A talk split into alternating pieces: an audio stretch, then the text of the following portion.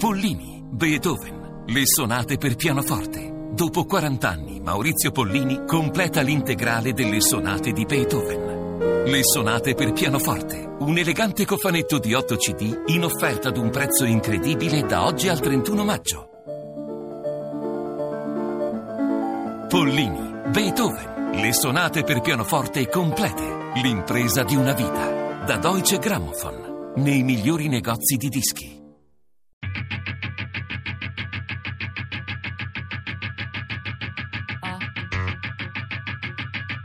Tre soldi. Perché siamo qui? Cooperanti attivisti in Palestina, di Silvia Boarini.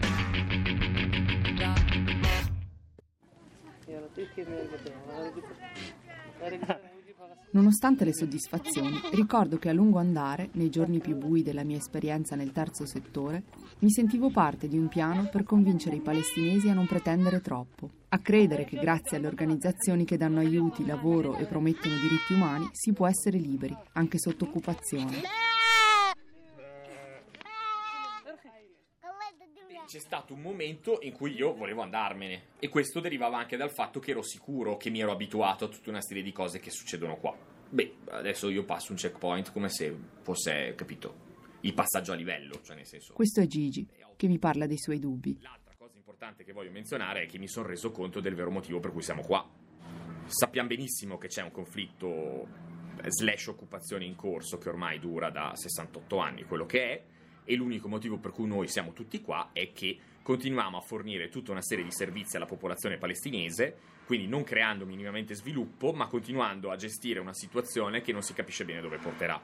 Quindi quello che possiamo fare è di gestire al meglio i nostri progetti cercando di supportare la popolazione palestinese, ma fino a che la situazione non si sbloccherà a un livello più alto, allora è anche difficile capire quando effettivamente potremo contribuire allo sviluppo di questo paese.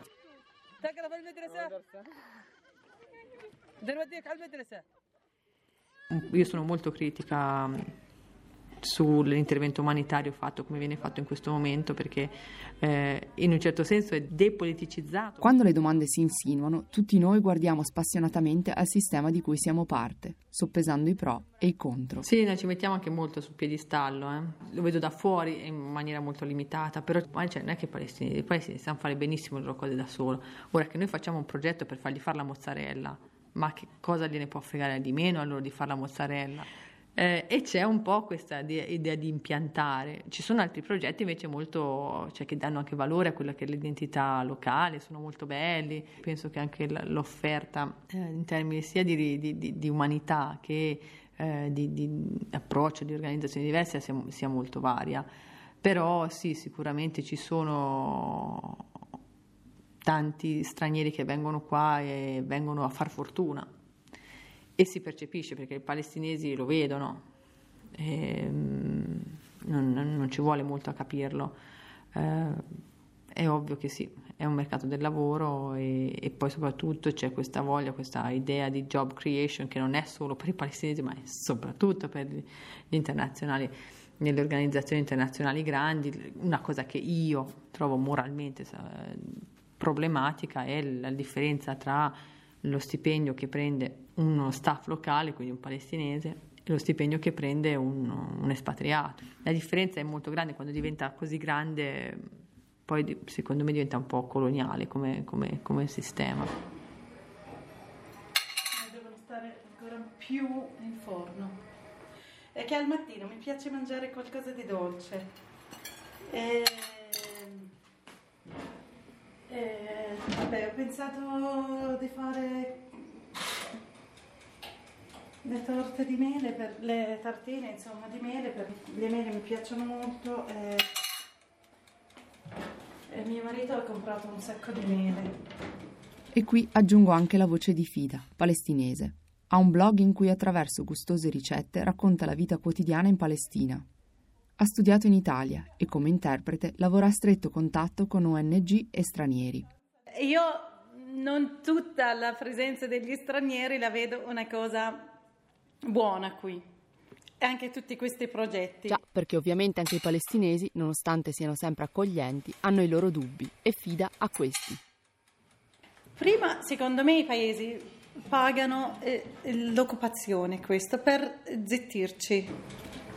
Ci sono stranieri che davvero, ok, possono contribuire qui, però alcuni no. E poi vengono chiamati, tra parentesi, esperti. La cosa io non ho mai capito, e questo argomento è davvero difficile. Io non vorrei essere poco accogliente, ecco, e dire non servono qui, non vogliamo questo, perché anche io sono andata dalla Palestina in un paese a studiare, però dico che nella loro presenza qui in Palestina è diverso. L'immigrato va nel paese europeo o ovunque a costruire, a lavorare nella costruzione delle cose. Invece qui questi vengono ci sono tanti soldi, hanno il loro mondo. I progetti vengono prima di tutto, prima del palestinese, dell'essere palestinese. Il progetto cosa vuole il donatore, ma a nessuno interessa cosa vuole il palestinese. Ci sono tanti progetti sulle donne. Nessuno parla dell'occupazione come un ostacolo per le donne. Nessuno, parlano di violenze in casa, parlano di sottomissione della donna, parlano di tutti questi argomenti, però l'occupazione...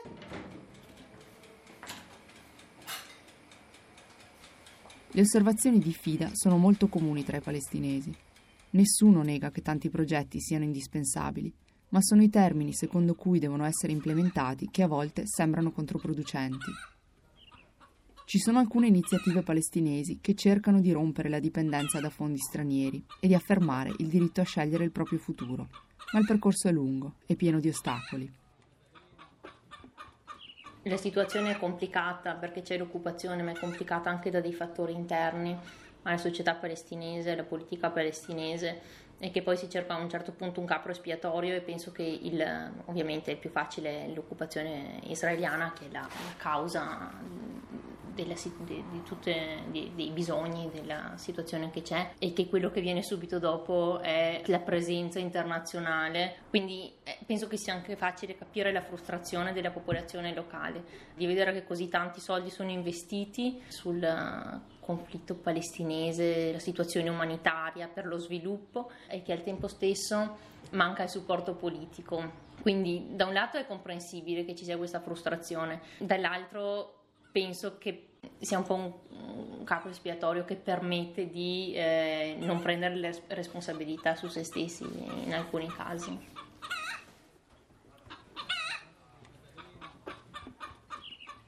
Nonostante i dubbi e le critiche, siamo poi noi i primi a non buttare via il bambino con l'acqua sporca.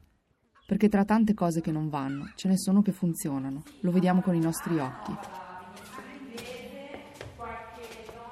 Anche se poi capita che vengano distrutte da un carro armato israeliano durante la guerra a Gaza.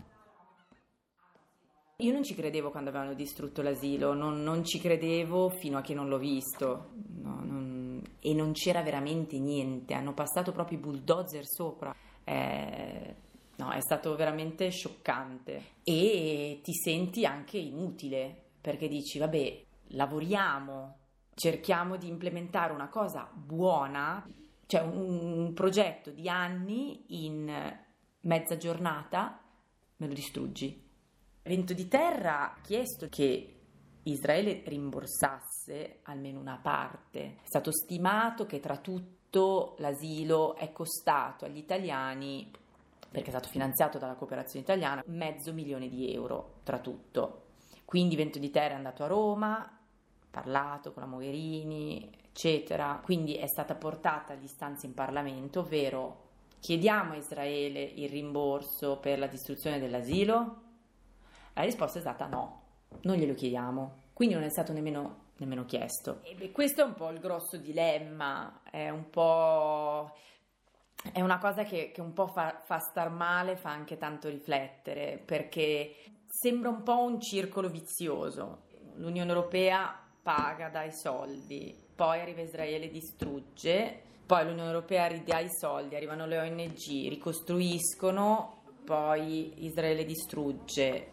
Tutto questo ti fa sentire una pedina inutile, in un gioco di scacchi che non puoi controllare. E di cose che non puoi controllare ce ne sono già tante, perché anche tu, come operatore, non sei un'isola. Hai radici, una famiglia e una vita personale che ogni tanto torna a farsi sentire. Questa distruzione, questa appunto il fatto che non siamo eterni su questa terra, insomma, mettono un sacco di pensieri in testa, e l'anno scorso sì, è stato proprio brutto, sì. È mancato mio padre, ecco, ed è stato una botta forte. Per fortuna sono riuscita a salutarlo. Lì è stato proprio il momento più down in assoluto, e quindi c'è stato durante l'estate scorsa un periodo in cui ho detto devo lasciare tutto, devo tornare in Italia. E invece Cinzia, nonostante i momenti dolorosi che si sono accavallati durante l'estate del 2014 e i dubbi da cooperante, a Gaza ci è rimasta fino all'inaugurazione del centro per donne a cui ha lavorato.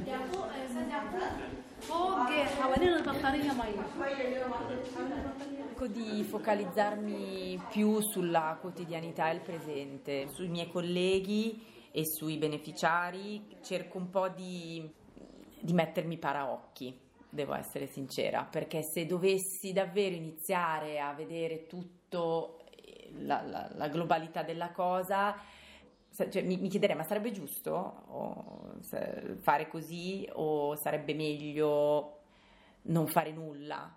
Però anche il non fare nulla, non so, mi mette tanti dubbi addosso, e quindi io lo faccio per i miei colleghi, lo faccio per Umanaster, lo faccio anche per me.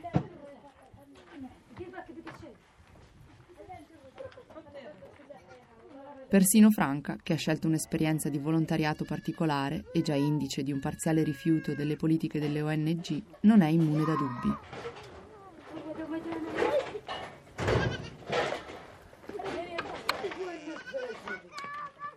E mi ha fatto crescere, perché è un'esperienza che ti mette a nudo, ti fa proprio entrare in contatto con te stessa, con i tuoi limiti e le tue potenzialità, sia psicologiche che fisiche. E questo era una delle mie paure all'inizio, no? Non farcela fisicamente. Un altro volontario di lungo periodo che c'era lì mi ha detto: alla fine quello che conta è il cuore. Più vuoi bene a queste persone, più corri, e del fisico non importa. Poi alla fine dei 3 mesi, è vero, ci sono stati periodi in cui non mi sentivo magari all'altezza, perché è successo magari che palestinesi venissero arrestati, e allora mi sono chiesta, cavolo, ma forse se avessi agito diversamente questo non sarebbe successo.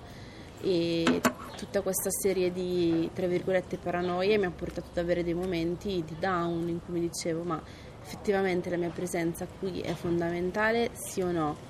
Però poi questi momenti si superano, e mi viene da dire che sì, è fondamentale, perché è vero che in quel momento il palestinese è stato arrestato, ma anche è vero che sarebbe stato arrestato anche senza di me, e io sono riuscita però in quel momento ad essere lì, a documentare tutto quello che è successo, a chiamare gli attivisti israeliani, a chiamare gli avvocati, e a far sì che questo pastore venisse rilasciato dopo 5 ore. Probabilmente senza la mia presenza non sarebbe successo.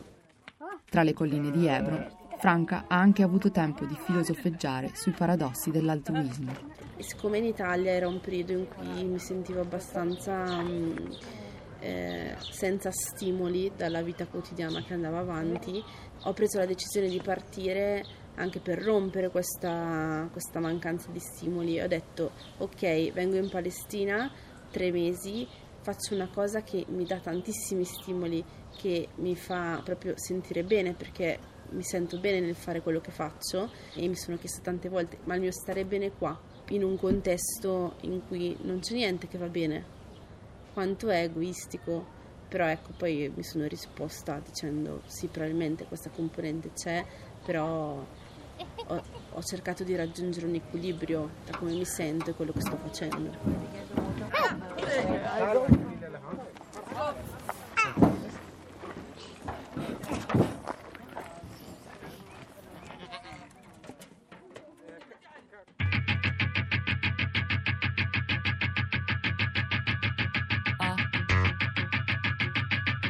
Perché siamo qui?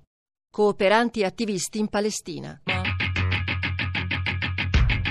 di Silvia Boarini. Tre Soldi è un programma a cura di Fabiana Carobolante, Daria Corrias, Ornella Bellucci, Elisabetta Parisi e Lorenzo Pavolini. Podcast su tresoldi.rai.it.